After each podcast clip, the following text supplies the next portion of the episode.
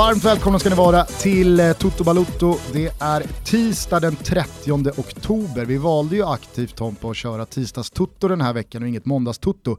I och med att det eh, dels var Tottenham-Manchester City igår kväll, nu visade sig det inte bli någon glödhet historia, men det var ju också AIK mot Malmö FF, över 30 000 på läktarna, eh, AIK kunde mer eller mindre säkra guldet, Malmö kunde definitivt eh, ja, men göra anspråk på tredjeplatsen och verkligen ja, och eh, skicka en liten eh, frossa till, eh, till Gnaget. Eh, och det vart ju en avslutning på den där matchen som jag tror, vad man än tycker om den, eh, många sent kommer att glömma när man eh, om några år minns tillbaka till så här händelserika avslutningar på allsvenskar.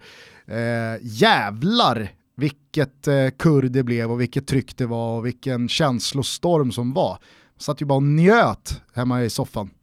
Ja, nej, men, alltså dels så, så tror jag att AIK kände efter har åkt på 0-1 i den 44 minuten, att den här matchen den var på väg att gå åt helvete, man hade missat eh, ganska mycket chanser. Och så, så får man då precis eh, i slutskedet en sista möjlighet att, eh, att göra ett resultat i den här matchen. Och så, så blir det på det sättet. Alltså, eh, man märkte det på läktarna, jag, jag vet jag brukar alltid eh, gå tillbaka till eh, några matcher sådär som man har varit på när man har eh, verkligen så här kastats ner bänkrad. Jag kommer ihåg när Dani Osvaldo gjorde eh, 1-0 för Fiorentina efter ett att Jörgensen har skickat in ett inlägg.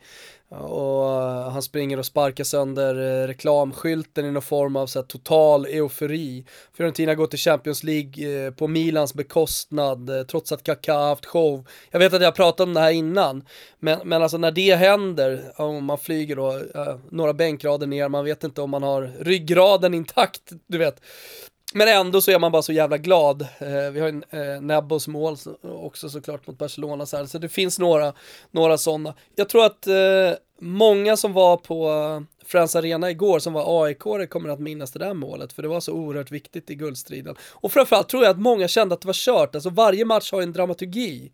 Så det är ju sånt som påverkar, påverkar säkerligen Sebs firande i slutet, eh, eh, det, det, påverkar hur man minns saker och ting eh, långt senare efter en sån här händelse. Jag tror också, jag tror också att mm. alltså själva kvitteringen och den efterföljande energi som AIK kan gå vidare med från den här matchen Absolut. är betydligt viktigare än den poängen som blev. Mm. Visst, alltså eh, med den oerhört eh, mycket bättre målskillnaden man har än Peking så är det ju nästan fem poäng snarare än fyra poäng, men det hade ju sett bra ut ändå även fast det här hade blivit en förlust. Men den här kvitteringen gör ju att man går vidare från den här matchen med ett helt annat skjuts och åker upp till Östersund med en helt annan vind i seglerna än vad man hade gjort om man hade förlorat den här matchen. För då hade det helt plötsligt varit två poäng på de tre senaste matcherna. Lite, lite av den här, fan ska vi kunna tappa det här? Ja, nu känns det som att äh, det här kommer inte idag, gå, fan idag vilka ju... bra skjuts man får i grejerna. Mm, nej men idag hade ju rubrikerna såklart varit guldfrossa. Eh, och jag menar, eftersom AIK har varit med om det tidigare och att man har radat upp på andra platser och tredje platser så riskerar man att hamna i det där. Liksom, kan inte vinna eh, spåret. Vad händer nästa säsong då? Skulle Norling fortsätta? Så att utgå från ett guld, eh, det, det, det är såklart någonting helt annat och AIK har inte vunnit sen två lax nio, så det, det, det, betyder såklart oerhört mycket för självförtroende, ja, poängen i sig, ja men alltihopa. Det, där, där i ligger nog väldigt mycket av känslorna. Men sen måste vi ju såklart eh, stanna till vid eh, Seb Larssons eh, firande. Eh, det har ju varit eh, anledning för diskussioner på Twitter. Eh, domaren för all del, Bojan Pancic har ja, alltså, också diskuterats. Jag tycker att innan, att, innan ja. vi, innan vi kommer till firandet, alltså som avslutade matchen, så kan man väl Eh, Eh, prata lite om matchen och domarinsatsen först då, för att jag, jag, tyckte ju att det var en, det var en otroligt sevärd match. Det var grinigt och det var liksom mycket känslor, men det var ju också en, en bra match. Jag tycker Malmö gör en otroligt bra insats. Anders Christiansen, ah, fan vad bra han var. Så jag tycker Malmö faktiskt förtjänar att vinna den här matchen. Jag håller inte med alla som tycker att ja, men, kvitteringen och resultatet var rättvist. Jag tycker Malmö gör en kanonmatch och förtjänar att vinna. Däremot så tycker jag ju att Bojan Pancic kanske får lite för mycket oförtjänt skit. Alltså, det var offside, om än knappt. Eh, det skulle varit frispark, för det är väl inte på Hugo Andersson han tar den, utan det är väl garanterat Lasse Nielsen som kommer upp ja, Framförallt så är det väl en bedömningssituation, alltså eh, återigen om man återgår till eh, tårtbitarna, hur många domare i det läget hade tagit det domslutet? Han hade blåst av eh, Sebastian Larsson för visserligen två ganska tydliga händer, men en Lewicki som ramlar ändå ganska lätt i straffområdet. Eh, ja men 30 000 på Friends, de flesta aik och allt sånt där. Alltså det, det, det, jag tror att det finns något psykologiskt som påverkar såna här, den här typen av domslut, framförallt i slutet av matcher. Eh, men att, eh, att han ser de här två händerna som ändå, eller händerna som är, som är på eh, Milosevic i det här läget, ja men, ja, det, det kanske är tre av eh, åtta tårtbitar, jag har ingen aning, men, men att det finns en tårtbit där, det är jag 100% säker på. Alltså Absolut. Domare, domare blåser för det där eh, i, i det läget, men ja. Däremot så är ju det riktigt uppseendeväckande beslutet av Bojan Pancic är ju var muren landar. Alltså jag fattar ja. inte hur man lyckas stega upp en mur när man har dömt så många fotbollsmatcher, när man har stegat upp så många murar. Man ska inte hamna nästan två meter för långt. Skillnaden på nio, drygt 9 meter och ha en mur på 11 meter för en frisparksfot som Sebastian Larsson från det där avståndet, den ska man inte heller underskatta. Nej men det, det är såklart massivt och, och det felet är, är så stort så att Kanske ska inte han döma mer eh, den här säsongen. Jag vet att man jobbar väldigt mycket så. Eh, man är väldigt hårda i den här eh, bedömningen internationellt. Alltså, tappar man en match eller gör något ruskigt stort domslut så, så brukar man liksom få vila lite. Och, och kanske är det så att Bojan då borde, om det, om, det, om det är möjligt, borde vila resten av den här säsongen ut. Ja, men, men, och, men, och, det roliga var, det är till att det är en sak att ta, ta fel beslut eller göra fel som domare i öppet spel. Det har ju du och jag absolut fått en ny förståelse också för de senaste veckorna. Men att man gör ett sånt grovt fel när det inte ens spelas fotboll, när det bara är att stega, det, det, det, ja. det är bara räkna stegen. Jag fattar ja. inte hur man landar ja, muren 11 meter inte, bort. Är inte, eh, är inte straffpunkten 11 meter bort? Jo. Kan han ha fått något, eh, liksom... En kortslutning? Kortslutning. Ja, det var ju i sådana fall inte bara Bojan Pancic skåp som gick igår. Ja men nej, vänta jag vet vart du ska Gusten, men, men eh, å andra sidan, jag menar det är ju inte en grusplan i division 7, det är ingen straffpunkt som behöver stegas upp. Jag menar, när stegade han 11 meter senast? Ja, ja, ja, det, det, har väl typ inte hänt, alltså om man inte gör det på träning. Ja. Men alltså, 11 meter, det stegas ju inte. Stegas ju bara på straff. Jag fattar straff, liksom. inte hur den där muren hamnar 11 meter bort. Det är, det är helt otroligt alltså. Det är helt otroligt. Och det kan jag tycka har liksom fått nästan minst uppmärksamhet när man nu diskuterar domarinsatsen. För att visst, om jag nu fick det att låta som att ah, men Bojan Pancic var bra, det är inte det jag säger. Jag säger bara att jag kan tycka att han fick oförtjänt mycket skit för att det är inte så många domslut i själva matchen som jag tycker är horribla. Eh, sen så håller jag med dig om, jag och, jag, nej, men, och jag kan ju hålla med Uwe Rösler i om att så här, nej, men, den här matchen var för stor för honom, att det, det blir ju en det blir ju ett slutskede på den här matchen där man absolut inte har känslan av att ja, men Bojan Pancic har kontroll på skeendet här. Eh, men sen så är ju Uwe Rösler är jävligt hård i sin kritik efteråt, om än sansad. Alltså tydlig var... om inte annat. Vi kan väl höra bara hur, hur, hur det lät. First of all, it was not a free kick at all. I think you have to explain that uh, to my players because my players are devastated. Devastated yeah, for, not, I understand for that. and uh, for, especially for a young player like Hugo, he comes in and make a great impact by winning those crucial two headers. And uh, and then the referee, I think the game was honestly, I have to say that, and I say it in a respectful manner. I think the game was too big for him. The game was absolutely too big for him, and that is the responsibility for for the Swedish FA to choose for a top game like that the best possible referee.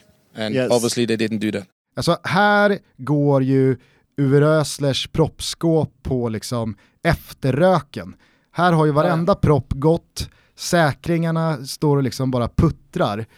Eh, för att han, han, är inte, han är inte aggressiv här, eller han är inte liksom hetsig. Men han är ju, han är så jävla bestämd. Han har så mycket pondus också. Ja. Eh, det, man blir ju lite rädd för honom när han är så här tydlig. Ja. Du och jag pratade, in i kameran. vi pratade ju för några veckor sedan om att visst är känslan att Uwe Rösler samlar ju på sig här nu för att skåpet ska gå totalt. Kapsylen ska flyga all världens väg. Jo, och visst hade han nog samlat på sig, även om det gått väldigt bra för Malmö FF sen han tog över, eh, så var det ett ganska surt kryssande mot Sarpsborg. Eh, man hade ju segern som i en liten ask eh, även om man då kanske inte 100% var värdaren.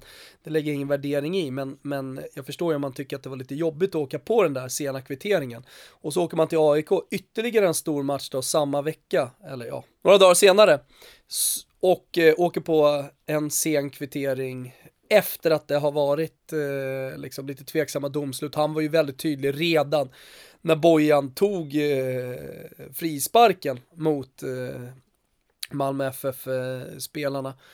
Och eh, sen kommer den där kvitteringen, alla springer fram. Jag, jag, jag förstår honom verkligen. Det, ju, det, var ju som Axén sa också när han satt uppe i studion. Hade det där hänt mig, ingenting hade kunnat stoppa mig. Nej. Det finns ingenting som hade kunnat stoppa mig. Nej men jag tycker också, alltså så här, det här håller på att bygga Uwe Rösler till den kanske mest älskvärda tränaren vi haft i allsvenskan på flera år. Alltså, mm. jag, jag, jag, jag kapitulerar snart fullständigt inför Uwe Rösler. Jag älskar honom. Ja, vad härligt, han verkar stanna inom den svenska fotbollen ett tag till här. Ja, jag tycker att han är, han är fantastisk. Dessutom måste jag säga, jag blev väldigt eh, liksom imponerad av eh, Rickard Norling också efter matchen. Jag tyckte han, han, är, han var ja. så jävla, inte bara smart, utan jag, jag, jag fick också känslan av att han var ärlig. Det var inte så mm. att han sa någonting fast egentligen tyckte något annat. Utan jag tyckte, och, och det ser man ju också på bilderna, att Norling håller sig, alltså, visst nu har ju han fått målet med sig och han vet väl hur, hur, att han inte har någonting att tjäna på att ge sig in i, i, i kurret här, vevet. Det var det andra som eh, skötte ganska bra. Men eh, det, det, det var, alltså Norling på ett värdigt sätt, stark insats i hur han förhåller sig till det som hände. Uwe Rösler, proppskåpet går, alla säkringar flyger, kapsylen har knappt landat än. Men han är fem plus i den här situationen.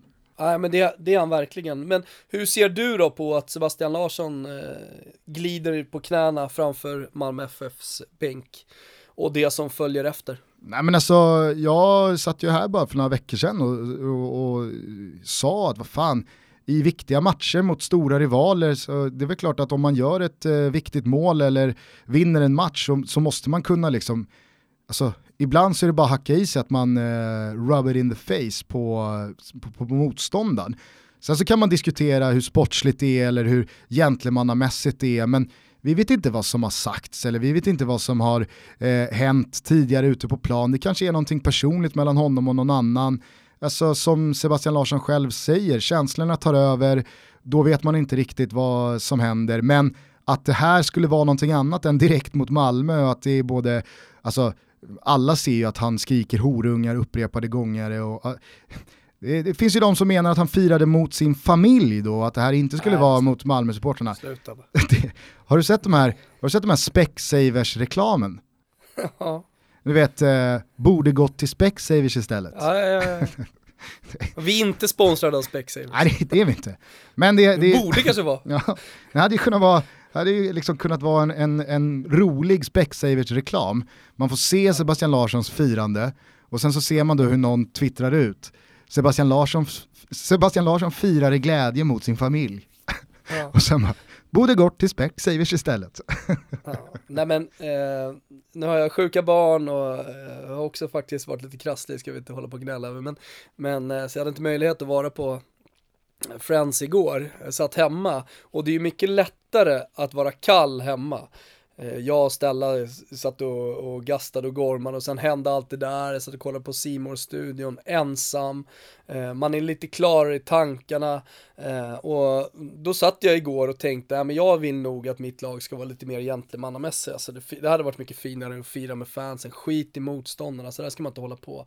Och sen så inser jag att jag hycklar för mig själv när jag tänker så. Hade jag varit på, på Friends igår kommit hem, sett de här bilderna i efterhand, eh, kollat på den där studion i efterhand, så hade jag tänkt på det på ett helt annat sätt. Alltså, I och med att fotboll är så mycket känslor. Och jag har själv stått i, i klackar och skrikit horungar och betett mig för jävligt. Eh, så, så jag känner att jag ska inte sitta här i vår podd Gusten och, och hyckla. Jag tänkte ett tag försöka vara lite stor i det här och, och säga att äh, det, det, det där var rakt av fel.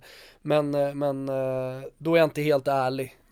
För att eh, det är, det är inte riktigt så jag känner. Utan jag, jag, blev, jag blev faktiskt ganska glad också över firandet. Och sen så har jag aldrig haft några stora ambitioner om att vara den mest liksom, moralsäkra personen.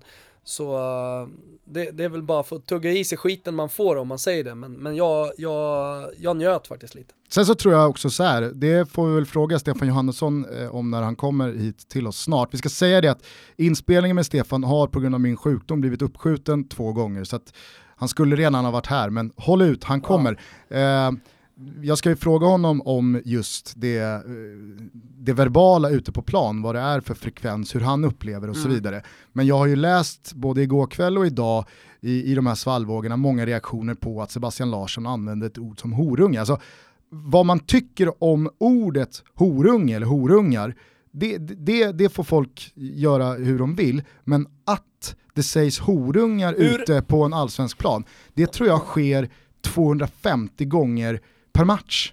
Alltså... Hjälp mig här, hjälp mig här Gusten. Jag är inte uppvuxen med ordet horungar. Eh, det användes inte frekvent eh, när jag växte upp fram till jag var 20-25, vad man ska säga.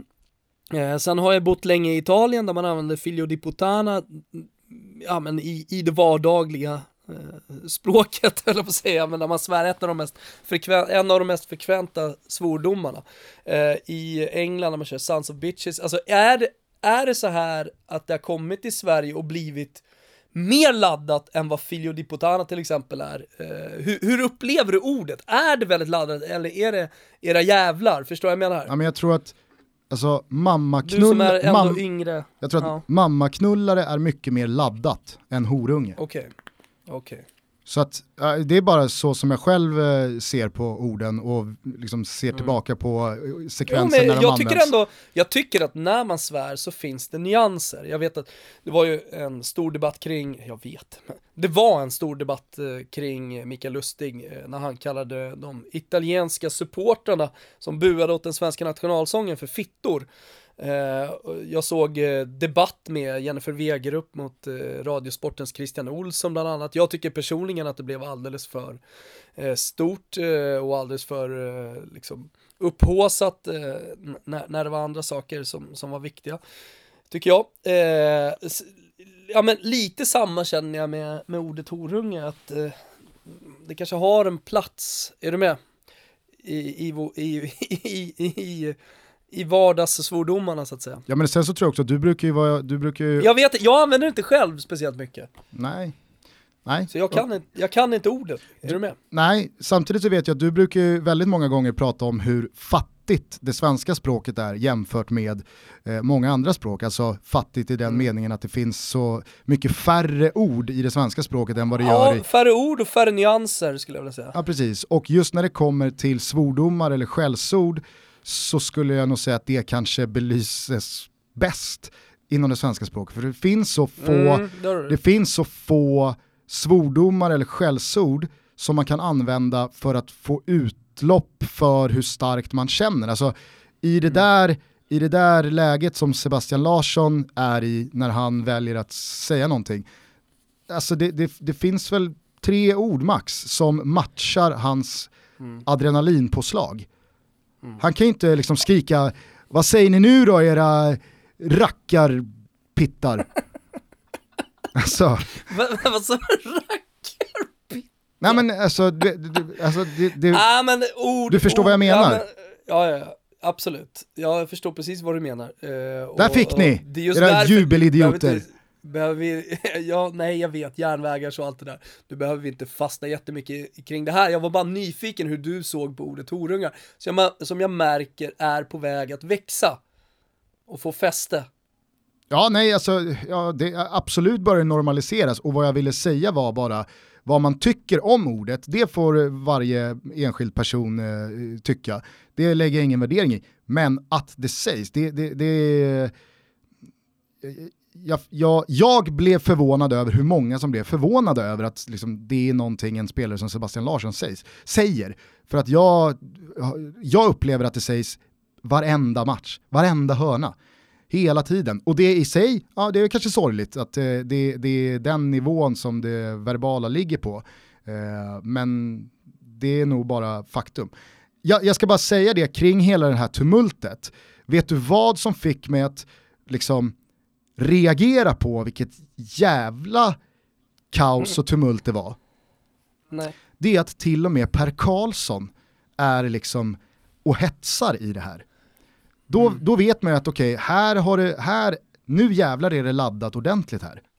Ja men det här, det här är en match där det har surrats på planen. Det har svurits. Exakt, och, och det är grinigt och det är det, liksom... Det har varit grisigt där ute. Precis, och det är flera matcher eh, tillbaka i historien som eh, ligger och, och puttrar liksom under ytan. Mm. Eh, Malmö vill såklart göra det de kan för att AIK inte ska ta guld. Här har AIK liksom precis mm. mer eller mindre avgjort guldet.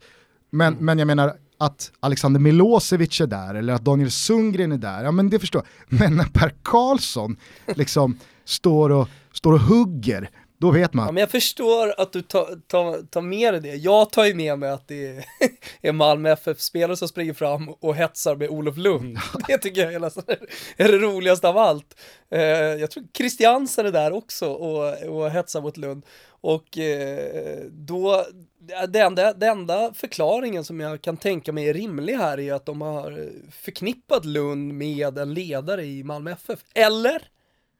Alltså då har man ju inte då, jag då, menar han har ju varit på varenda allsvensk match höll jag på att säga, men han har ju varit Bordo Campo där nere på planen och men alltså det är Olof Lund. två meter lång, det är inte så att man inte känner igen Olof Lund. Nej, precis. Men jag ser, och, och, och, jag hade några vänner som satt där på Västra precis där det hände som också då bekräftade det här att, att eh, det var en liten grupp Malmö FF-supportrar runt Olof Lund och, och hetsade, det tycker jag är så jävla roligt alltså.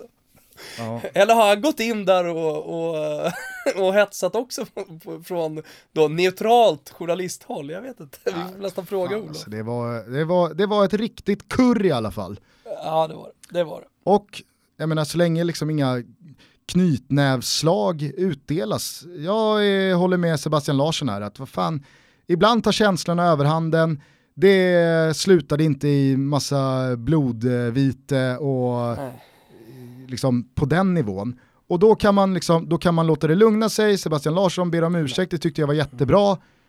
Och sen så kan man gå vidare. Och så bygger, men, bygger men AIK och Malmö som... vidare på sin rivalitet sinsemellan. Det är det jag tänker, att det här bygger, bygger på rivaliteten. Det här är ju en sån historisk händelse som kommer få konsekvenser för lång tid framöver när här två lagen möts. Plus att man måste ju ändå eh, föreställa sig att de här två lagen kommer att ha i toppen att göra så att matcherna dem emellan eh, kommer att vara lite extra eh, heta eh, även kommande säsonger. Från eh, vissa typer av känslor till eh, några andra eh, starka känslor. Innan jag eh, ger dig ett litet svep om vad som har hänt eh, sportsligt den här eh, helgen eller de senaste dagarna så måste vi ju såklart bara ja, men delta i eh, sorgen kring eh, den fruktansvärda katastrof som skedde efter Leicesters eh, match mot West Ham i lördags kväll. När en helikopter lyfter, kraschar bara sekunder senare och eh, det var väl fem personer som eh, omkom, däribland mm. Leicesters ägare Vichai Srivadanaprabha. Mm. Fy fan vilka jävla bilder det var är otroligt, det finns rörligt, jag kan, jag kan inte ens kolla på sådana här bilder.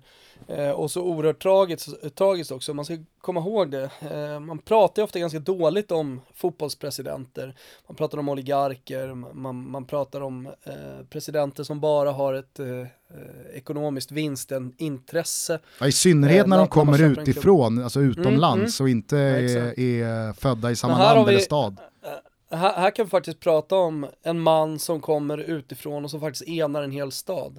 Fotbollsmässigt så tar han upp dem från eh, Championship, eh, han tar dem till en historisk ligatitel som ingen tror på, som måste ses som ett av de största miraklerna inom fotbollen någonsin.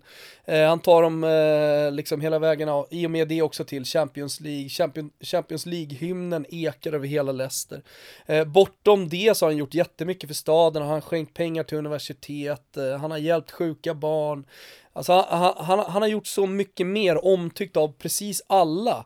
Eh, jag menar, även, även innan succén nere på fotbollsplanerna började så, så fick ju Leicesterborna, som jag har förstått det, Eh, en bild av en väldigt sympatisk person som kom dit. Ingen som kom dit för att söndra klubben och bara tjäna en massa pengar. Och han har hela tiden givit tillbaka.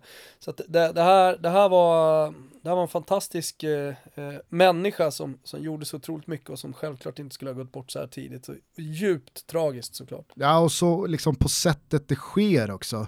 Alltså att han lyfter i sin helikopter från mittpunkten på King Power Stadium som man alltid gjorde efter hemmamatcher och så kommer de bara över läktarna och sen smack ner i marken och så är han död.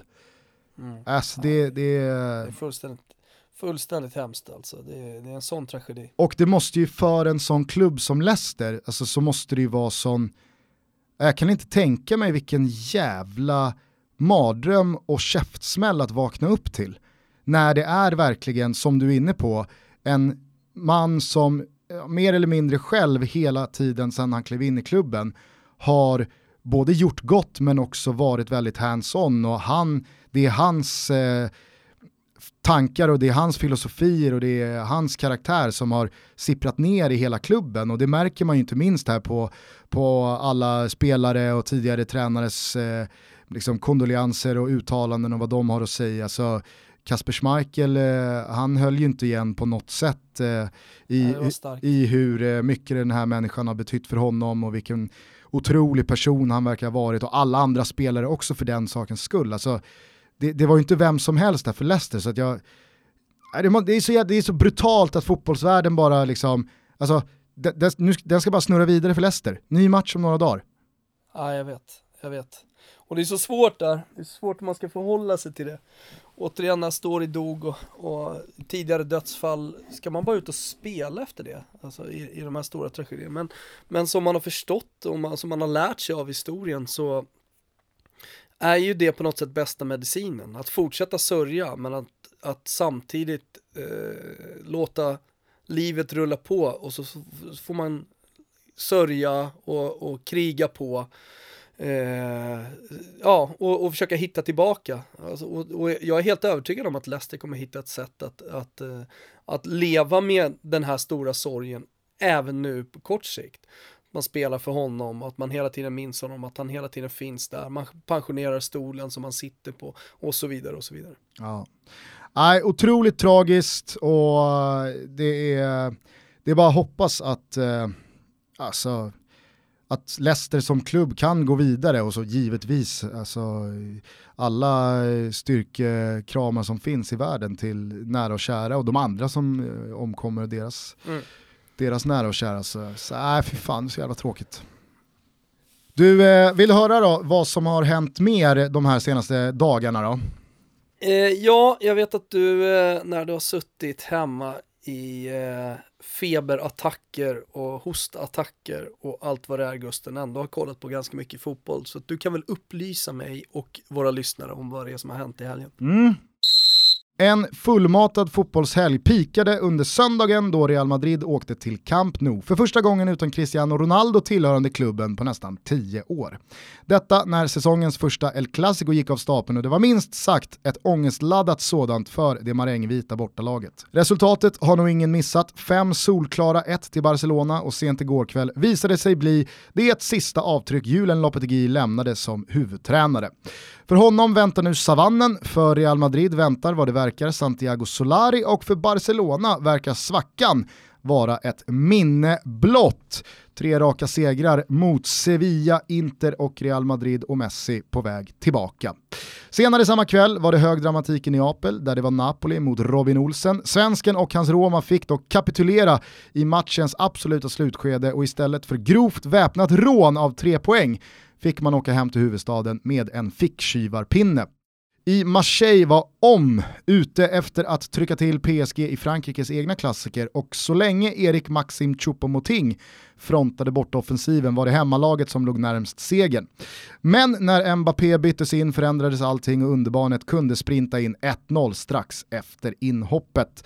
En kvittering kom dock för Marseille, vi ska återkomma till den, men VAR visade upp sina brister igen genom att inte visa sig alls. Istället kontrade Draxler in 2-0 och i och med det stänger vi ner Ligue 1 för den här säsongen. Mer då? Ja, City slog Tottenham i eh, vad som såg ut att vara NFL. Inter manglade Lazio på Olympico och Cristiano Ronaldo gjorde sitt första riktiga Cristiano Ronaldo-mål när Juventus vände och vann borta mot Empoli. Ventura åkte på andra raka torsken, Liverpool bombade in fyra nya kassar och Akisar tog en livsviktig trea i botten av turkiska superligan. Ponnes Leeds kryssade igen men är fortsatt tvåa i Championship. Thierry Henry väntar vidare på första segern som Monaco-tränare och i Tyskland knaprade Bayern in två pinnar på Dortmund i toppen.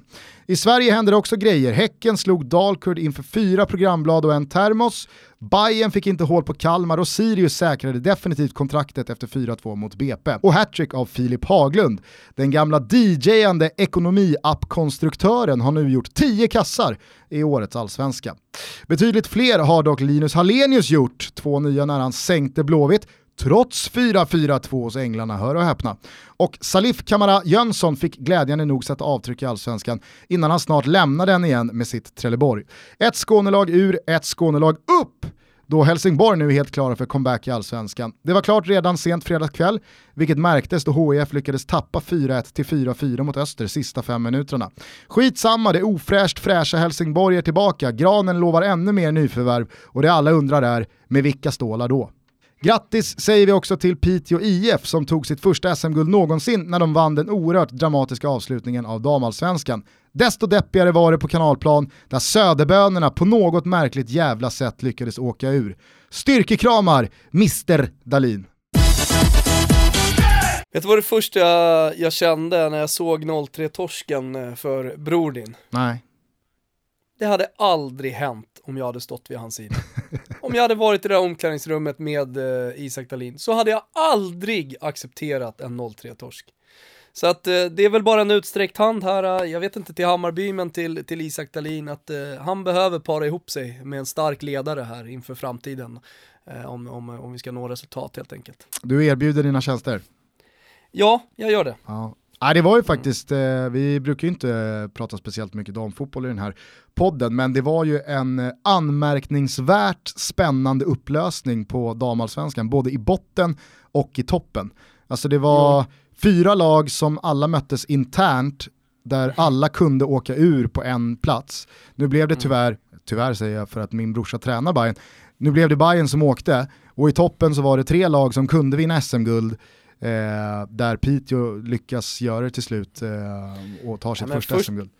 Först och främst så behöver du inte förklara det tyvärr, utan alla förstår ju såklart att du tycker att det är tråkigt. Eh, utan att göra det till eh, urhammarbyare Gusten. För andra så var det en högdramatisk eh, näst sista omgång där allting kunde avgöras eh, men där det inte gjorde det som sköt upp allting och så var det dramatiskt hela vägen in. Alltså det är ju så man vill ha ett slutskede av, av en liga och något säger mig att det kommer kommer bli något liknande i, i herrallsvenskan. Mm. Alltså den här, det, det här året, det är ett år där inget lag liksom bara går och vinner, utan här, här, här ska det krigas hela vägen in på mållinjen. Nej men och det var det jag kände lite igår kväll också, för att jag kom på mig själv, kanske inte liksom så här bli jättebesviken, men Alltså det är klart att jag också rycktes med av hur, vilken otrolig frispark Sebbe Larsson sänker in och sen så blir det ju ett ett känslotumult som man såklart eh, var väldigt involverad i. Men jag kände också att fan, jag ville att Malmö skulle vinna just för att få den här, för mig som neutral eh, liksom utifrån eh, betraktare, ja, ja. så kände jag själv, jag blev nästan förvånad över hur mycket jag hejade på Malmö igår. Mm. Ja, nej men det, det, är väl sådär när man är neutral i de där matcherna, alltså då går man på spänningen, man går ofta på underdogs, eh, när, man, när, man, när man omedvetet ska jag säga väljer en sida. i en guldstrid eller bara i en match. Det vet ju alla som har kollat på VM, alltså man, man sitter ju där och håller tummarna för Costa Rica i en kvartsfinal i en straffläggning. Det är såklart. Ja. Helt orimligt att, om man nu inte håller på det andra laget, helt orimligt att göra någonting annat. Man vill ju ha de här framgångssagorna, eller alla utom Bojan Djordjic vill ju ha de där framgångssagorna. Exakt. Om han får välja så blir det Tyskland, eh, Italien, Brasilien, Argentina, eh, VM varje år. Ja. Vi får väl addera Spanien, Frankrike till det kanske. Men ja, ni fattar. Ja, men jag måste säga att jag, jag, blev, eh, jag blev väldigt glad när man såg bilderna uppifrån Piteå och eh, det var som det så fint heter eh, på, på svenskan då, om, om vi ska lyfta och uppa lite det svenska språket också. Alltså när köerna ringlar sig långa.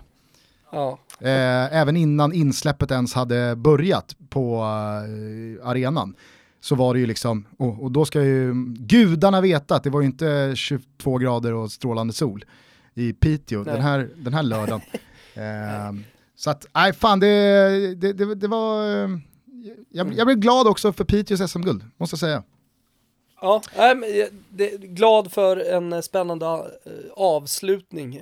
Det, det, är såklart man måste bli det. Mm. Sen, sen så har jag kollat en hel del på damfotboll på slutet. Jag såg till exempel Milan lira, fan, svagt om jag inte kommer ihåg vilka de mötte, men jag Samp. skrev om det på Twitter. nej, i, i högsta ligan för damer i, i Italien i Serie A. Eh, och kvaliteten var så otroligt låg och, och, inga, inga på läktarna så det, det, det, är svårt att genomlida 90 minuter, det är svårt att, att känna lika mycket som, som eh, ett, eh, ja, men en, en fullsatt eh, arena i Spanien till exempel.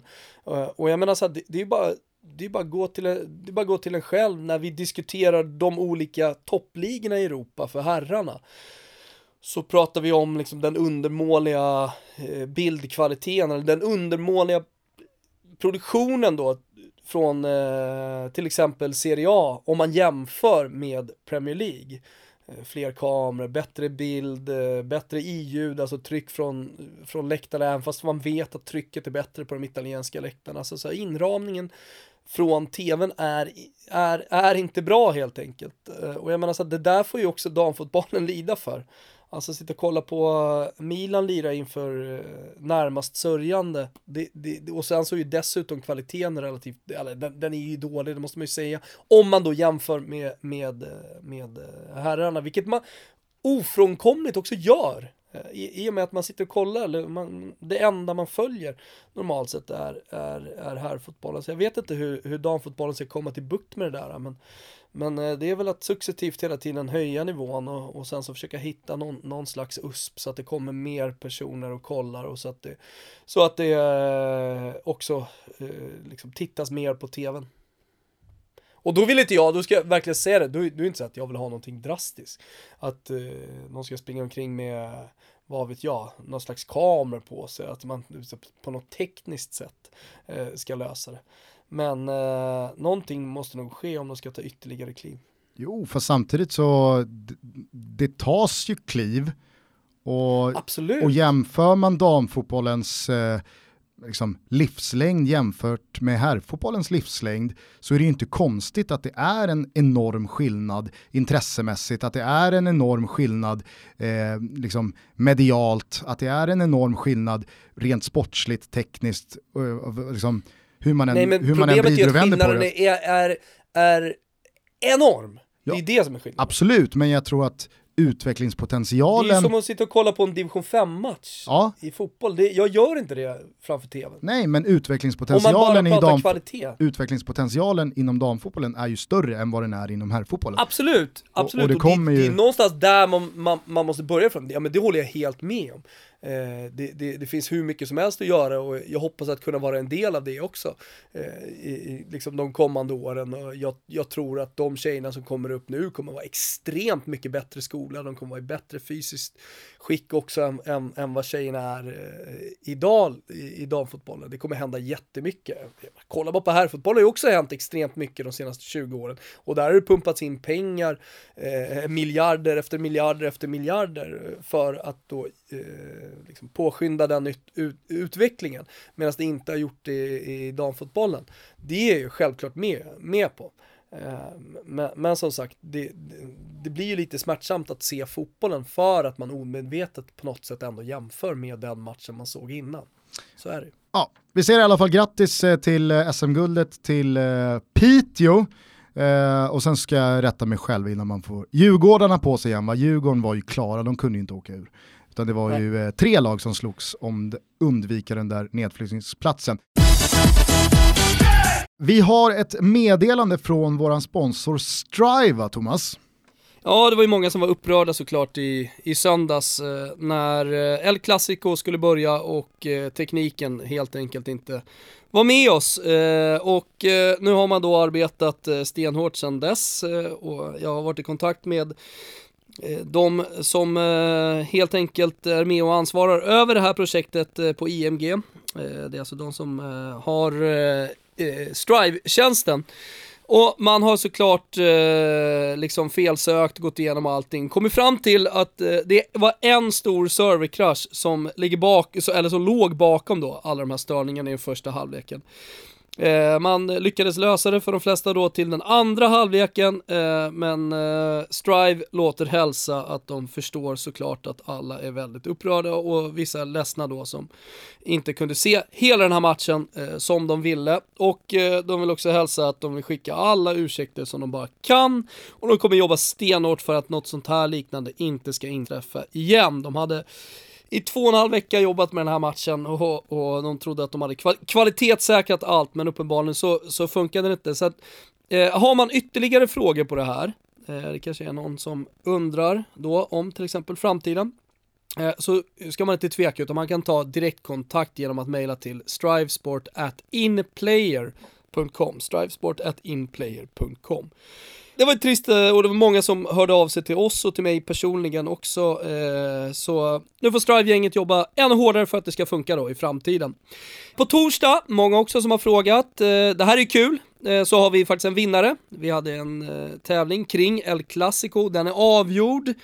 Det är två stycken fin, fina matchbiljetter tillsammans med Strive då och Taylor Events som vi gör lite andra resor med.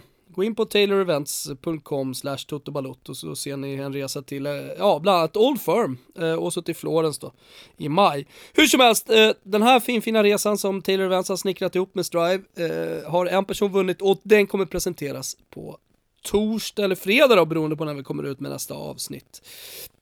och det var meddelandet helt enkelt från vår sponsor Strive. Gusten, vi är sponsrade av den fantastiska nätbutiken med herrmode som heter Stay Hard. Jajamän, det är vi. Och eh, runt om i landet eh, de senaste dagarna har ju snön börjat falla. Minusgraderna kryper allt närmre och man ska byta ut såväl eh, sneakers till kängor som jackor till rockar.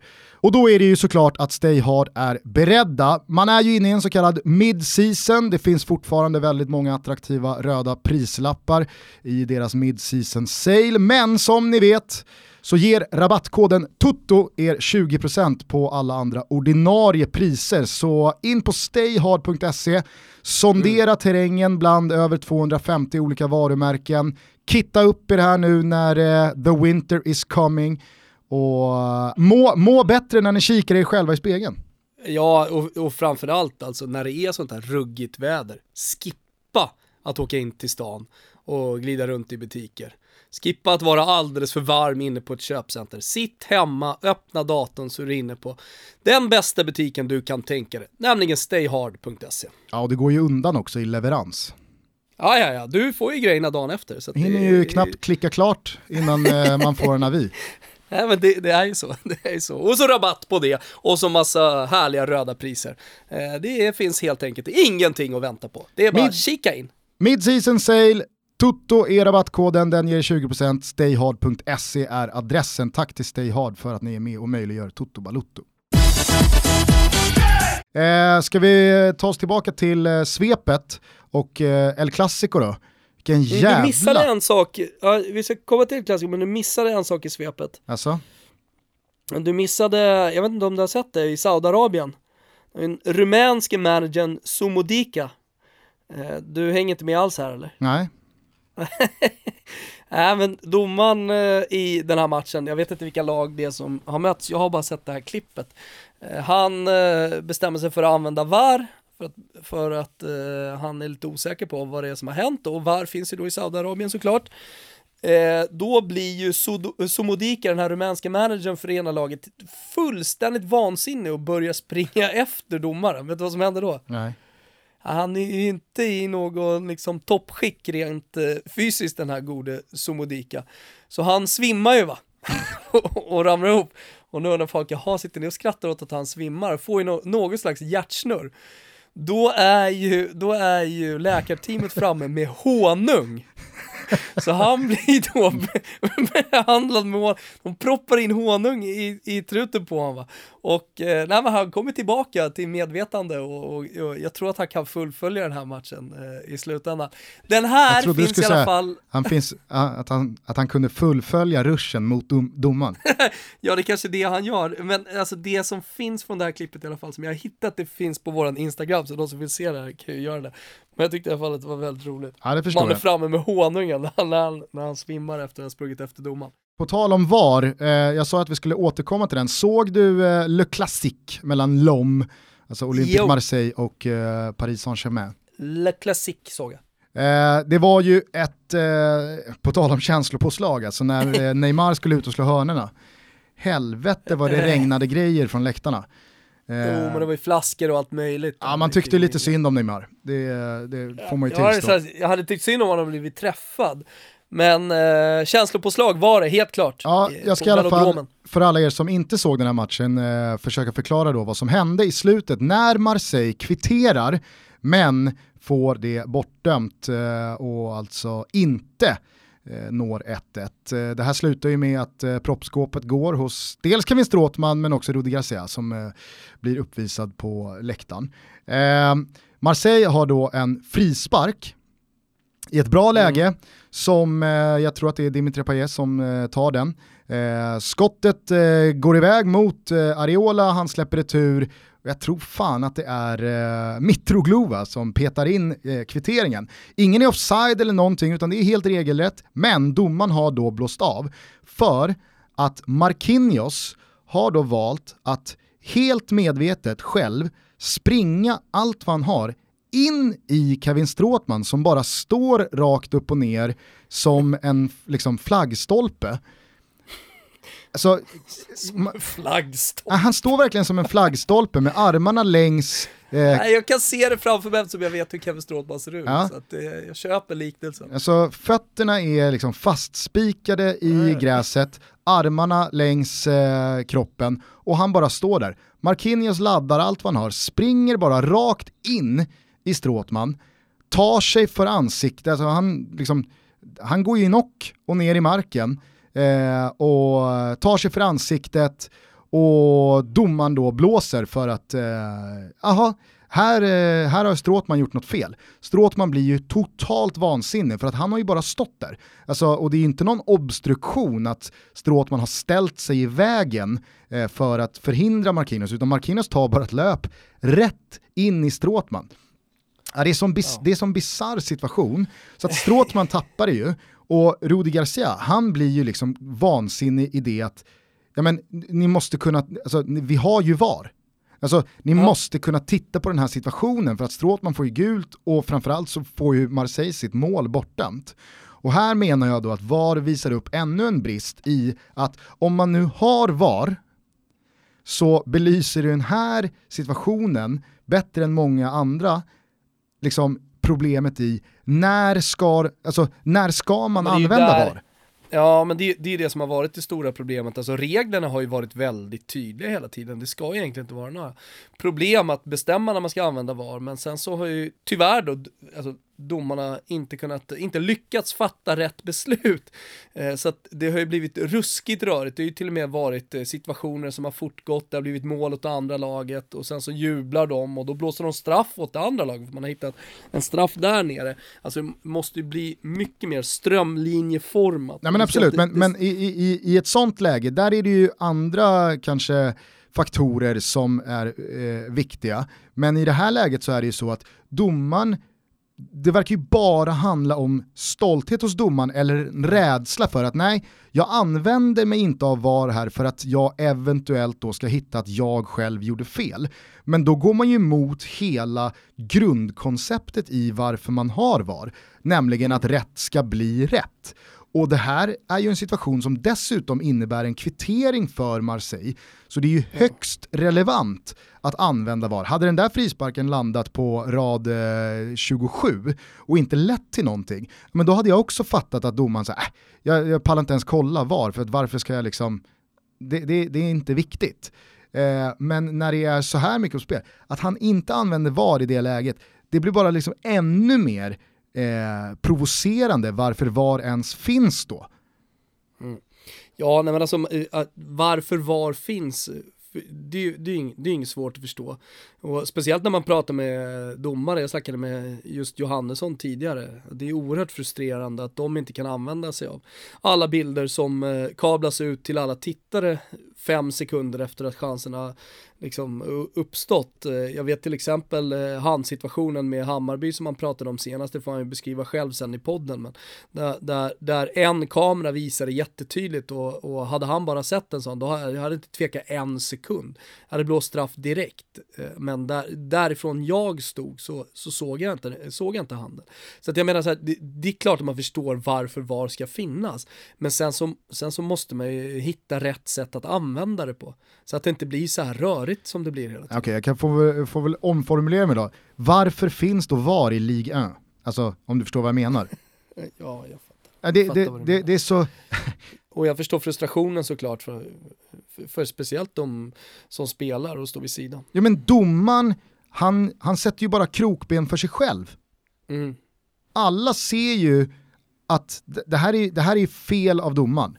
Men domaren väljer själv då att nej, jag, jag har ju hjälpmedlet för att kunna få det här rätt. Men jag mm. väljer själv att inte använda det. För att vad skadar det om man hade varit helt rätt på det, tittat på VAR, stått fast vid sitt beslut att ja, jag hade helt rätt från början, men självklart ska vi kolla en, en gång extra i och med att det är en sån viktig situation för matchen. Nej, nej det är för mig ett clear cut case. Och det är det nog för alla. På tal om clear cut case, eh, Lopetegui fick till slut lämna eh, Real Madrid mm. och det var ju inte speciellt konstigt. Man har ju eh, nu skjuter jag bara från höften här, men man måste ju ha uppringat sin absolut sämsta resultatrad i eh, någon slags ja, modern du har ju sökt historia. Här, du har ju sökt eh, just det här rekordet under hela hösten, vi har fortfarande inte fått någon eh, lyssnare som har på något sätt bekräftat då att det är det sämsta i, i, i historien. Men eh, att förlora 5-1, eh, det fick man bara inte göra. Jag vet inte vad som hade kunnat rädda honom, man hade sparkat han i alla fall. Nu var ju uppgifterna så att eh, hans tid var räknad alldeles oavsett vad som hände i El Clasico. Hade de, vunnit, absolut... hade de vunnit med 5-1? Mm. Ja men då hade man nog tänk, kunnat tänka om och gett mer tid, och, men då hade, då hade ju det byggt på att han också hade förbättrat laget under den tiden som han fick extra då så att säga. Eh, men, men, i det här fallet efter eh, de svaga resultaten som han har stått för, åka till Barcelona och förlora med 5-1, ett Barcelona dessutom utan Messi, eh, det får såklart inte ske. Eh, sen så är det ju saker i den här matchen som säkert hade kunnat liksom förändra ja, men resultatet i slutändan också när Real Madrid kommer tillbaka och Modric skjuter i stolpen, kontring där på för Barcelona. Alltså det, det, det, det, det är som fotbollsmatch ser ut, men, men 5-1 i baken, alltså då är det bara, då är det bara lämna stan. Ja, verkligen. Och det måste man ju säga, eh, Barcelona gör ju en riktigt, riktigt bra match. Otroligt imponerad av eh, Luis Suarez. Alltså, han, han, är han, har man, han är i jättebra form just nu. Exakt, för att han, han har man ju varit lite tveksam till eh, senaste året. Han har inte stått och känna igen, han har inte gjort lika många mål, han har inte kunnat... Ja, men det kändes som att när Neymar lämnade så var det kanske Suarez som... Eh, det, han, han eh, missgynnades mest av det. Ja, men eh, på ett sätt absolut. Eh, men sen så tycker jag att det också är imponerande när Messi inte finns. Att han då eh, på något sätt tar ett ännu större ansvar ute på planen. Och då är det han som blir den stora stjärnan. Och att han har det i sig, det tror jag också beskriver fotbollsspelaren ganska mycket. Men att han, det, det var ju många som trodde det när eh, supertrion Neymar, Suarez och Messi skulle spela tillsammans. Att det inte skulle funka för att det var tre stycken så stora egon. Och att det i slutändan skulle skapa bristningar dem emellan. Nu kanske det gjorde det, vad vet jag, men med Neymar, han valde att lämna till slut, men, men när de spelade tillsammans så funkade det i alla fall oerhört bra.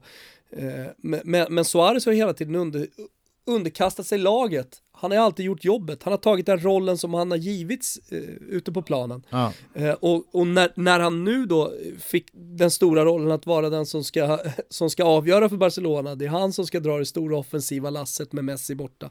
Ja men då har han även vad som krävs, eh, för jag tänker också att det är mentalt, men då, då, har, då har han precis allt som krävs för, för, för att kliva in i den hjälterollen. Ja, och jag menar inte bara som målskytt och eh, tungan på vågen eh, matchavgörare. Han visade ju även mot Inter att han klarar av att vara ja, men, speluppbyggare, spelfördelare, alltså eh, en, en hovleverantör av bollar till någon annan som gör mål också. Så att han har haft en jävla bra vecka där han har visat sig för alla oss som kanske har glömt det, att han är så mycket mer än bara en målskytt, att han är en otroligt bra fotbollsspelare. Han får ju väldigt mycket skit, eh, och han har fått väldigt mycket skit under sin karriär eh, efter liksom hur, han, hur han har betett sig, ja, men först i Liverpool men sen i det uruguayanska landslaget med det som hände mot, eh, mot Italien och han bet Chiellini.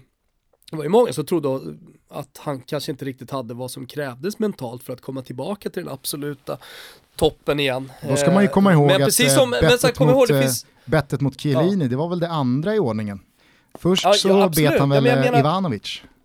Ja, ja och det var, det var ett bett för mycket. Det, det, det, var liksom ett psykbryt för mycket på planen för att, eh, i alla fall jag, men jag vet många med mig också, trodde att han skulle kunna komma tillbaka ordentligt. Men jag tänker lite på Totti där, för att han var ju på väg åt helvete också när han spottade Christian Paulsen i ansiktet. Eh, jag tänkte, eller då hade ju Totti eh, en ganska Folk hade en ganska smutsig bild av honom. Ja, men jag skulle Det var en spelare som Roma-supportrarna älskade men som inte omvärlden älskade. Sen när han slutar spela fotboll så, så lägger han av som en Eh, legendar och en spelare som Messi mer eller mindre går på knä inför och, och allt det där med, med Paulsen är bortglömt. Jag har inga problem med det. Att, eh, Spottlosskan var en sak, men jag tyckte... Nej, ja, jo, men jag har inga problem med att man faktiskt kan också Ja, så, även som fotbollssupporter, bara, jag gillade en Totti på den tiden, men att man kan ändra sig. Absolut. Jag skulle bara säga det att spottlosskan var ju en sak, men jag kommer också ihåg när han sparkade ner Balotelli sådär jävla brutalt. Alltså det var ju också en sån här... Då, det var ganska långt efter spottloskan ja, också. Då stod han ju inte högt i kurs heller. Eh, men jag skulle bara säga, kommer du ihåg vad det roliga var när han bet Ivanovic? Alltså Luis Suarez första bett. Nej. Det är att Ivanovic flyger upp, han reagerar ju inte som Kielin utan Ivanovic flyger ju upp och direkt börjar köra... Han vill döda. Nej, han börjar köra korstecknet. Som att jag har blivit biten av en vampyr. Nej det kommer jag fan inte ihåg, skulle, de här bilderna måste jag påminna Han skulle driva ut demonerna. Jag har blivit biten av en vampyr och direkt började han köra korstecknen och be och titta upp mot himlen och liksom aj, aj, aj, aj, aj. fan är det som händer här nu? Dracula har, Dracula har tagit med mig till the bad side, fy fan det var så jävla roligt. Men eh, tillbaks då, Real Madrid, eh, de parkerar nu på nionde plats i La Liga. Man har 14 poäng, man ligger bakom lag som Getafe, Levante, Valladolid, Alaves. Man har alltså en målskillnad efter 10 matcher som är plus minus noll. Alltså mm. det, är, det är nästan ja, det är svårt otroligt. att ta in. Ja. Eh, och Lopetegui alltså sparkad. Jag såg att du eh, rapporterade på din Twitter att eh, Eh, det, det, det, går trögt i förhandlingarna med Conte och att Santiago mm. Solari, alltså Castilla-tränaren, verkar vara eh, i väldigt mycket pole position här för att ta över. Ja men alltså, han tar ju över laget nu, eh, frågan är hur tillfälligt det är. Ja, precis. Eh, om det är säsongen ut, om man ska vara interim fram till maj eller om det bara är så att han ska vara där i någon eller ett par veckor. Eh, jag tror inte att, eh, av det jag läst, så tror jag inte att Antonio Conte helt är avskriven. Däremot att eh, Eh, klubbledningen eh, på något sätt markerar nu och det kan vara en del av förhandlingen att man markerar att man kräver för mycket från Conte-håll. Eh, jag kan tänka mig att det dels har att göra med vilka personer han vill ha med sig. Det har ju såklart också med kontraktslängd och, och pengar att göra.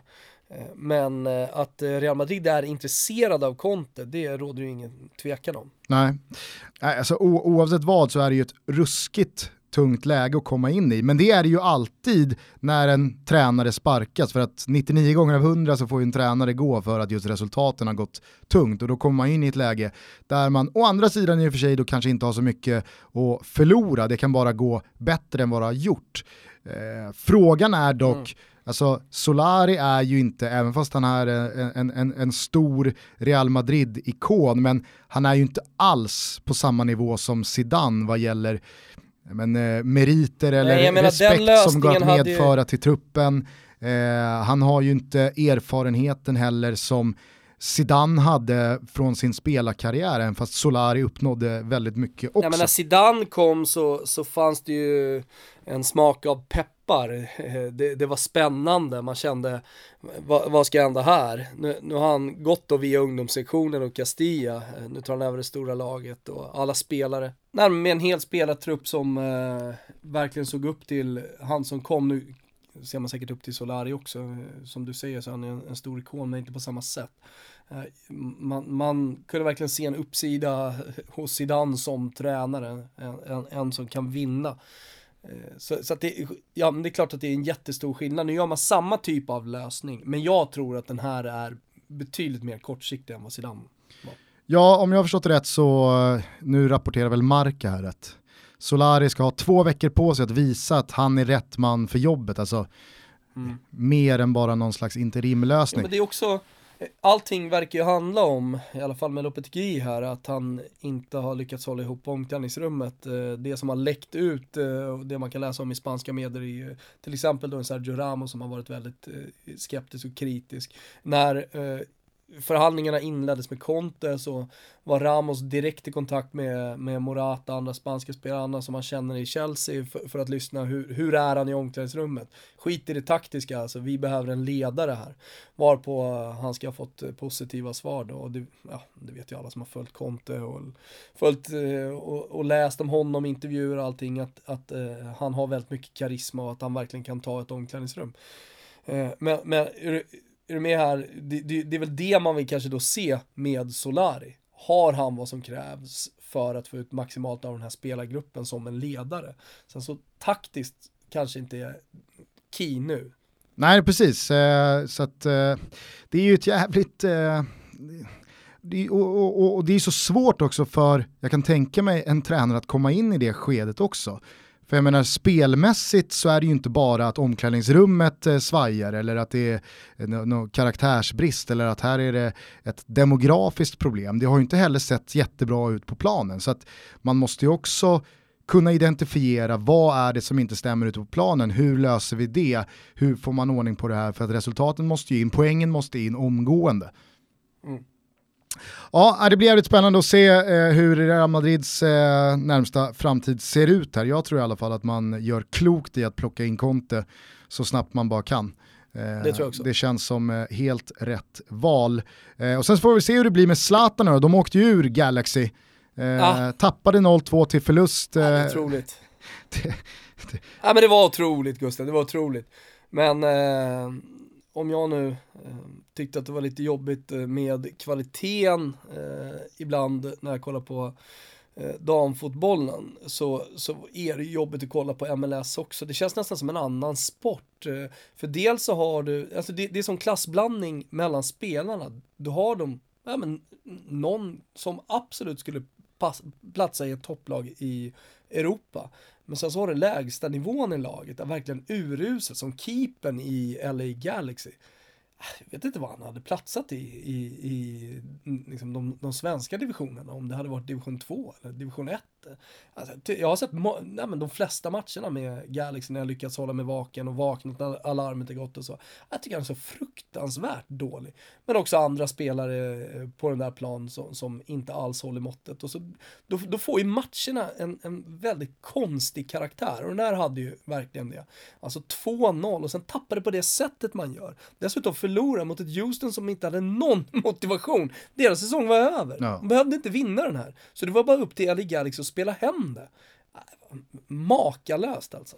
Det kvarstår i alla fall då att eh, Zlatans säsong är över. Har du lyckats Mm. eh, förstå ifall han är fri att lämna eller eh, måste han förhålla sig till första januari, alltså då ett Ja, alltså, transferfönster Generellt öppnar? sett så måste man ju förhålla sig till första januari eh, och det, det, gäller ju alla klubbar. Sen så är det ju så. Nej men inte om det är en kontraktslös. Exakt, är det så att det är en free agent, vi såg ju vi såg ju Antonio Casano här nyligen eh, göra ett försök till en sista comeback. Det var det i två veckor sedan så fick han hemlängtan igen då. Eh, och eh, ja, vi kommer aldrig mer få se Antonio Casano på fotbollsplanen. Eh, och jag, jag vet inte exakt hur kontraktet ser ut med Zlatan, men det är klart att han kan se till att göra sig kontraktlös, men ändå på något sätt då signa ett nytt kontrakt med LA liksom om det är där han vill spela från sommaren och framåt. Eh, så, och, och eh, således då åka till Europa och göra en till sektion. Alltså alla, alla möjligheter är öppna. Eh, men jag tror att han kommer ta, kommer ta lite tid på sig här nu in, innan han bestämmer sig vad han ska göra med framtiden. Så att vi kommer inte få se ett Zlatan-beslut, vi kommer inte få se han igen. Real Madrid-tröja till exempel, eh, Real Madrid är ju de som är, eh, eh, står lägst i odds. Jag kollade faktiskt oddsen precis när vi drog igång den här sändningen och stod Real Madrid i tre gånger pengarna, Milan står i 3,50 gånger pengarna. Sen finns faktiskt Malmö där, eh, sex gånger pengarna, men, men det är väl snarare en, liksom en, en lösning för en ännu längre framtid eh, i och med att eh, allsvenskan tar slut här nu snart. Eh, det, det, det, är ju ett Europa-äventyr i så fall. Sen så rent sportsligt så kan man ju absolut se honom eh, i Carlo Ancelottis Napoli eftersom de har problem med nia. Han verkar inte fullt ut vilja spela med den falska nia Mertens utan låter Milik få chans gång på gång. Ja men det talar ju ändå för att eh, Napoli kommer göra en större värvning eh, på den positionen i januari. Och, och jag menar, är Zlatan redo då, redo då, då, då kommer det ju såklart gå för honom också. Så att det, det, det, det finns några olika, mer eller mindre sannolika klubbadresser, men, men det, det, det, jag skulle bli mycket förvånad om det skedde någonting ja, kommande månadens. Utan jag tror, att, eh, jag tror att vi får blicka mot januari, om, om det nu är så att han är motiverad att eh, köra en till vända. Tror du att eh, Sebastian Larsson med hetsiga lagkamrater i släptåg hade vågat fira som de gjorde igår framför Malmöbåset om en utbytt Zlatan hade suttit där? Det är faktiskt en jävligt bra fråga. Hade de det? Du, jag kan Nej, säga jag så här, inte. det hade de fan- nej, inte hade de inte. ens tänkt tanken. Inte De hade inte ens tänkt tanken. nej. Hade Nej, aldrig vågat fira som de gjorde igår om Zlatan hade suttit på den där bänken. Nej, och kanske nu efter vågar ingen heller kliva fram och fira på det sättet i framtiden så länge Ove Rössler sitter där. Ah, säg inte det alltså. Vi, alltså. För det är ju någonting så jävla älskvärt i Uwe Rösler att han, alltså, han har ju alla ingredienser för att liksom, ja men han har en hårtork och han är väldigt handfast och han är rejäl och han är tysk och han är liksom, han är ett jävla ånglok. Men man blir inte tillräckligt rädd för honom för att man inte ska Man blir vilja liksom... helt övertygad för den fysiska att den fysiska konfrontationen ska gå åt skogen. Nej men och, och det är så här. Uwe Rösler är ju den perfekta, det perfekta busringningsoffret. Alltså han blir ju ett skogstokig på ett Ja. sätt som gör att du vill ringa igen. Eller liksom plinga på dörren och Ja, jag dra köper- igen. Jag köper det. Ja, det var en dålig jämförelse med Zlatan. Det finns ju de som, alltså så här, hade du, hade du busplingat på Zlatans dörr och han liksom på något sätt, eh, hade fått tag på det. ja, han hade ju gjort det klart på ett sätt att du trycker inte på den där ringklockan igen. Nej. Men eh, Uwe hade ju, han hade ju nästan gjort att man, man bara vill trycka igen. Man vill liksom, man, man, Varje dag efter plugget så ville gå tillbaka och, och plinga och palla äpplen hemma hos Ove. alltså jävla, Han hade ett jävla äpple kvar där eh, i mitten på augusti. Vet du. Det var helt, helt torrt med, Ja, man med blir- och, och äpple. han blir högröd, han blir så jävla förbannad och man, man vet att han liksom förklarar sin frustration för sin fru så jävla ingående. Men han vet också att det kommer ske igen, de här jävla snorungarna kommer inte sluta. Varför slutar de inte? ja, tacksamt, eh, tacksamt busoffer, helt klart. Helt klart. Men- jag ska busringa honom någon gång. Men jag vågar ta gift på att hade Zlatan suttit utbytt på den där Malmöbänken igår på Friends så hade ingen varit på väg mot Malmös eh, tekniska område för att fira. Hörru du Gusten, eh, vi, eh, vi börjar närma oss Florensresa innan eh, vi åker till Florens på fredag som vi ska försöka dokumentera på ett eh, trevligt sätt. Eh, ni följer självklart resan via våra sociala medier och sen så eh, kommer vi gå på Fiorentina Roma. Det kommer säkert ge oss en del uppslag inför kommande poddar. Eh, Jo, så vill jag bara komma här med ett eh, litet budskap från Betsson. Har du sett eh, att de har en liten tävling? Eh, ja, Betbuilder är i farten igen. Exakt. Det är så här, eh, man hittar landningssidan via, självklart då, Betssons sociala medier, våra sociala medier. Men tävlingen då, man bygger sitt eget spel i betbilder för minst 50 kronor. Det här finns bara i mobilen ska jag säga, så det, det är viktigt då att ha med sig. Är du bland de fem spelare med högst vinnande odds på en betbilder under veckan så kvalar man in till finalen. Och kvalet pågår varje vecka i fyra veckor framåt. Första pris i den stora finalen sen kommer vara ett VIP-paket till Köpenhamn och eh, handbolls-VM med en kompis värd 20 lax va. Dessutom en rad andra priser under eh, veckorna. Och för att eh, vi också vill vara med och ge någonting i den här tävlingen, eh, så till alla då som eh, taggar Betsson Sverige, alltså Betsson SV, samt Betbuilder Open eh, varje vecka så lottar vi ut fem stycken Toto-tröjor. Eh, Limpan borta på kontoret Gusten, han har ju ett helt gäng va. Eh, så se till att vara med i det här, eh, härliga priser i potten och, och en rolig tävling. Ja, fan vad generösa de är våra kompisar borta på Betsson. Det var ju till exempel då Oliver Lindstedt som eh, vann den eh, väldigt roliga kicken här i helgen med en eh, valfri matchtröja. Trots att vår förbannade Tutto-trippel inte satt den här gången heller. Ah men det är sanslöst, vad är det? Alltså att Sergio som Ramos som lagkapten inte kan mäkta med och ta ett gult kort när hans Real Madrid ligger under med både två, tre och fyra mål i ett El Clasico. Alltså det, det är ju ett underbetyg till Ramos. Ja det är precis vad jag tänkte säga. Han måste ju som lagkapten gå in där och bara ta ett gult kort och visa att det här tolererar inte jag, eller på något sätt sända en signal till laget att vad fan, nu skärper vi oss. Ja, sen är det så här Gusten, om man nu inte har fått nog av våra röster så har vi varit med i Cafékampen, eh, en jävligt rolig podd som eh, Simon Said gör åt Café eh, med, ja men det, det, det är som en quiz då med olika segment och det senaste avsnittet så, eh, så bjöd han in dig och mig. Mm, det var Jag vill inte skitkul. säga så mycket hur det går, Nej. utan man får lyssna, eller hur? Lyssna på Cafékampen, det var jätteroligt att vara med eh, och vi Man gjorde kan väl säga det som helt så att okej jag från oss. mycket, man kan säga som så att jag hade inte mycket att tillägga i eh, musikfrågorna. Nej, det hade du inte. Nej. Nej. Det hade du inte. Nej. Vi hörs igen om några dagar. Fortsätt lyssna på Toto Balutto. Eh, fortsätt höra av er med allt mellan himmel och jord. Det är så roligt när ni gör det. Eh, ta hand om er där ute så hörs vi snart igen. Mm. Och glöm inte bort då att eh, de sista biljetterna nu på det oerhört fina etage 2 på Oscars den 5 december håller på att eh, gå åt som smör i solsken. Eh, så gå in på totobalotto.se, säkra er biljett så ska jag se till att alla etage 2 ska få en liten överraskning. Eh, nu eh, kurerar vi oss då och ser till att eh, vara i toppform inför en bländande helg Gusten. Yes. Morsning Ciao korsning. tutti! Ciao. Pizzeria Sorba. Hallå? Hallå? Örnsberg pizzeria? Hallå? Hallå? Ja? Det här är pizzeria. Ja, det är Örnsberg. Capricciosa? Ska du ha en capricciosa? Hallå? Hör du mig? Ja, jag hör dig. Men du har, du har ringt till en pizzeria. Pizzeria Zorba. Till pizzeria? Ja, det här är pizzeria Zorba. Nu, nu, jag förstår inte. För... Du har ringt till en pizzeria? Ja? Vem, jag? Ja? Nej, det här är en pizzeria. Det där är en pizzeria. Ja, det här är pizzeria Zorba. Hawaii? Det där är en pizzeria. Det här är också en pizzeria. Är det också en pizzeria där? Ja? Ringde du hit? Om jag ringde dit? Ja. Nej. Ja, men då har det blivit något fel. Ja. Okej, hej då.